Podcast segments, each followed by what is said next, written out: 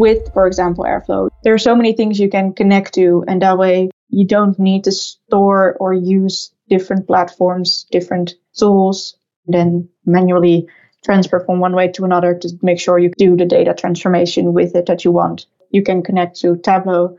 So you have really front end of your entire pipeline, of your entire transformation that you want to do from raw data to final product, show a client to have the client show their clients. And that goes from the rough, dirty data to a nice dashboard where they have nice graphs and diagrams and numbers that make sense if you look at them for two seconds instead of gigantic spreadsheets or however you store it of numbers and values and words. The following is a conversation with Celine Trampe. Celine uses Airflow and Python to create server management solutions that automate numerous manual tasks for employees at a Tier 3 bank in London. Hi, Celine. Welcome to the podcast. To start off, do you want to elaborate on the introduction I just gave? Yeah, that's correct. I use the platform Airflow, like you said, which is a an online open source management tool. And it's basically the GUI of the tool we use to do the automation. And by coding in Python, which is the language required for it, but have their package of Airflow wrapped around it to use that to create a certain structure in the code. Airflow can pick it up as one of their DAGs or their projects. And from there on, we can automate a lot of the tasks for them. And that means they can be run weekly, daily, monthly, certain time of the day, twice a day, whatever you want. it's all possible in there, basically. Maybe not always as straightforward, but it's all possible. And we so far use it to turn off and on their platforms during the weekend, um, which means that instead of someone having to manually log into the laptop, log onto the servers, and turn it all off, and then in a few hours do the same thing but turn it on again, it's now done automatically. And after switching it on, there is a status check email coming out, which will either say green or red, depending on everything being up and running or not. As soon as one is not up and running, it will turn red and give an alert. If everything is all right, then the subject of the email will just say, yes, everything is all right. Not exactly, but that will be um, implied from it. So yeah, unless it comes back red, people don't need to look after it anymore during the weekends. So I just wanted to provide some perspective as to the size of the automation that you've created because we've had a chance to catch up on this just before recording the podcast and you mentioned that this automation is concerning over two dozen servers. So I think it's fair to assume that client employees spend the majority of their Sunday, if not the whole weekend, making sure that every single server is up and running for Monday morning. So, one big part of consulting is obviously learning different tools and skills that you have to then deploy on client side. So, do you mind just elaborating a little bit more about the skills and the tools that you've used and how you've acquired them? Because, from what I understand, Airflow was new to you before starting at the client, and now you've been able to deliver this automation. So, for the, the actual coding and stuff like that, it's, it's indeed Python. I had to learn more about Airflow. It came across during studies once, and I thought, what? but thankfully, we have Google and we have many, many other people in the world who do know a lot about it. So there's this guy called Marc Lamberti, uh, and he has very quick, straight to the point videos, which were very helpful in teaching me how to work with Airflow. So I did that, and to actually log on into the servers and find my way around that, create new files or move files, rename them, the basics. But I didn't know them, which is in shell coding, which is just Linux basically. I had to learn how to ease things down because once you're in the code, it is very logical what you're saying. But then when you explain it to people, they just think, sorry, what? And then turn it down on the technical side, but still explaining what you've done. Uh, I think that's something that I, I learned a lot in during this, this project so far. This is actually a topic that also came up in my conversation with Connor in the last episode, which for anyone listening who hasn't heard that yet is definitely worth checking out. But we basically discussed the concept of being a technical consultant in a highly collaborative environment, creating very tailored technical solutions for sometimes non technical stakeholders. Uh, and we need to get their input to really figure out what their needs are and then cater our solution to those needs. Uh, now, of course, that entails taking technical details and communicating them in a non technical way to be able to create this collaborative environment. So, do you mind just speaking a little bit about how you've been able to achieve this for your client? Yes, so I'm lucky that there's um, there's a handful of people who are able to help me out when, for example, with the shell stuff because they they do use that a lot um, in their daily jobs, and the Python stuff actually, when I started, no one, as far as I'm aware, uh, knew that. Uh, there are a few new people who do know Python, so it's nice that if I get stuck, I can think out loud with them, see what they say. Uh, but yeah, sometimes it is it is a bit odd how you're speaking a different language. But thankfully, the, the team that I'm under, at least they have a technical background or they understand quite a lot of it. Um, so if I don't give them a specific line of Python and say, go figure it out, the big line out of it, uh, they do understand. And if you show them some code, it's not a completely new, different thing. But when I have to explain Airflow to other people within the company and see what it can do to kind of convince them that it's quite cool um, and to show what I've been doing and to see if they have anything that they need automated. I quite often just see people like, I don't want to say doze off, but you, you can see in, in, in the way that they respond that they can't follow. So that's when you learn to phrase it in different ways um, and hopefully explain it in a way that they do understand because they just do something else in their daily job. They are very good at what they do. Don't ask me to do that because I wouldn't know. But yeah, they're just speaking a different language sometimes. I learned during my studies for some of the coding exams, they weren't always actually sitting behind a laptop and or a computer and doing the coding. Quite often, you have to give uh, a pseudocode or what you would use or how you would approach your solutions. You give a, pseudocode or like an outline of your algorithm. And I think doing that quite a lot does help you to put it down in really short, simple steps, not too many details. And I think that's very useful to explain to people what you're doing or at least what your approach is in doing it. And in my experience so far, that's quite helpful. But again, I, I think I'm quite lucky with the stakeholder that I'm working with daily, that he has quite a lot of technical background. So he, he knows what I'm saying anyway. Any other stakeholders don't normally ask for that specific uh, details of what I've been doing. They're quite often just a case of, I want this done. so then I try and do it.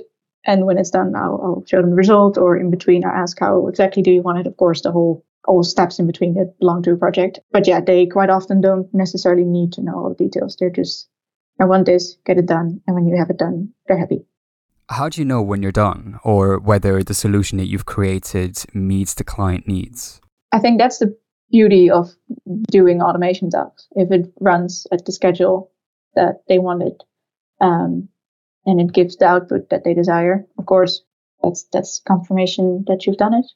If you had to create a similar automation or solution for a different client again, are there any main lessons learned that would inform your thinking or inform the way you would approach things the next time around?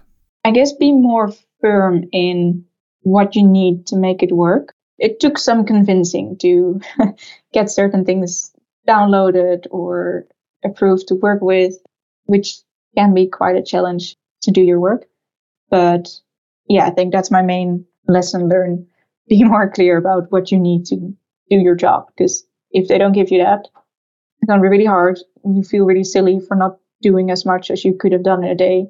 And you don't feel as useful as you can uh, and feel. Because if you've been working hard and end of the day added stuff to your code, it's doing more things that it should be doing. That's always good feeling at the end of the day. And if you've just been mostly stuck chasing people, hi, can I download this? No, you can't. Why? Oh, yeah, it might be dangerous because internet. Python is internet. Python is open source. If you don't want that, it's going to be really difficult to use Python. And that can sometimes result in a little bit of frustration. And of course, you have to stay polite. So I've learned patience. And I've learned to be really clear in what you want and what you need. So then, whilst working on this automation, did you receive a lot of pushback in terms of the tools that you've wanted to use or the technologies? And if so, how did you overcome them? There, yeah, there they have, of course, their their lists of what is allowed and what isn't, like every company has. And Python either wasn't on it, um, even though in the uh, locations that are not London, apparently it is used quite a lot, um, which I've learned through time, which is interesting because I think if another location is using it. Why can't we?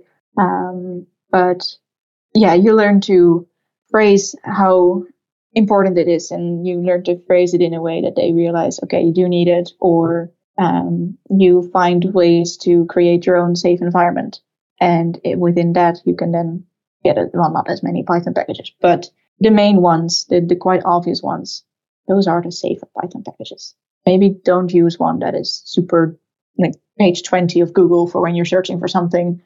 That might not be as well developed as the, the basic ones, but I mean, if you keep it to the, the really big ones, the well known ones, if there was something wrong with that, internet would be full of it, as long as it isn't.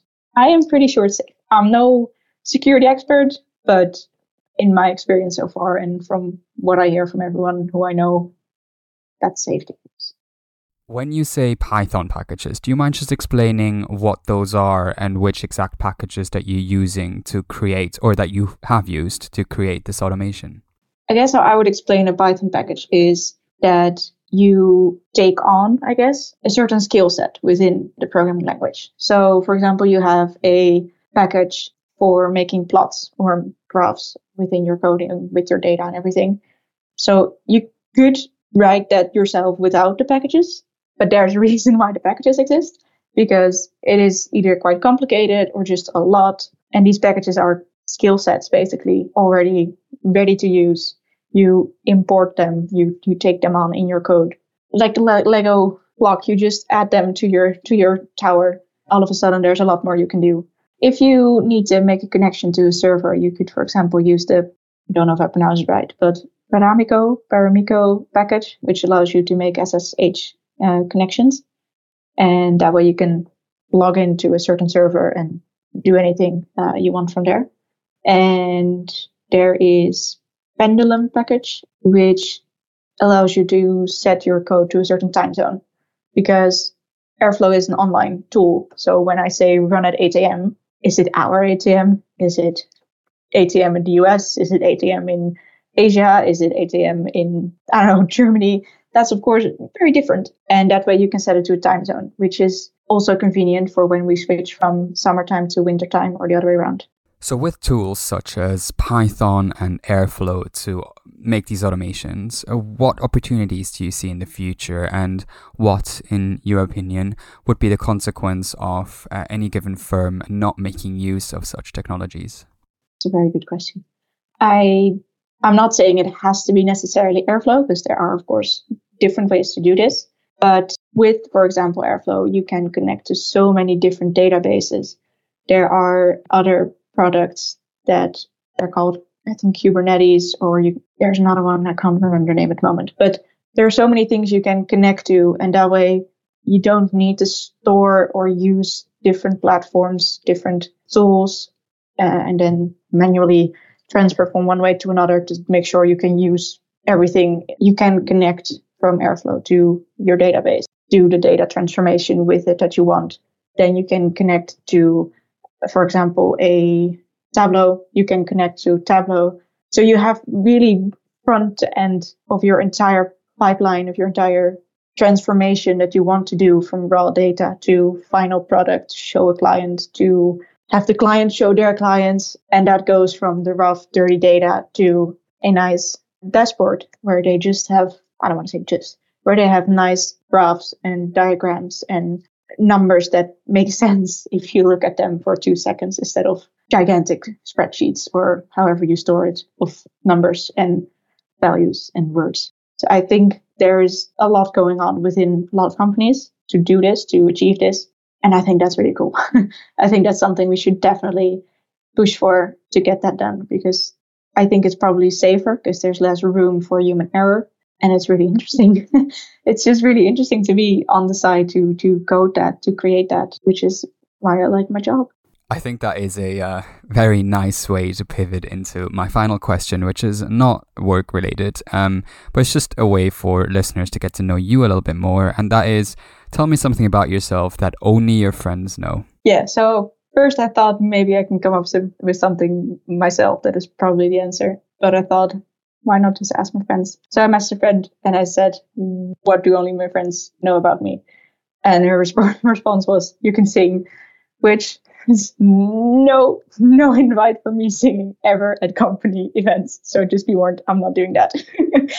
so yeah, apparently that's the thing I can do. Fair enough. Um, well, thank you so much for coming onto the podcast, Celine. It's been really interesting to speak to you And uh, for anyone listening, if you want to find out more about anything that we've discussed on this podcast, either this episode or previous episodes, please feel free to reach out to us at dc.tech.talks at deltacapita.com and uh, I'll speak to you in the next episode.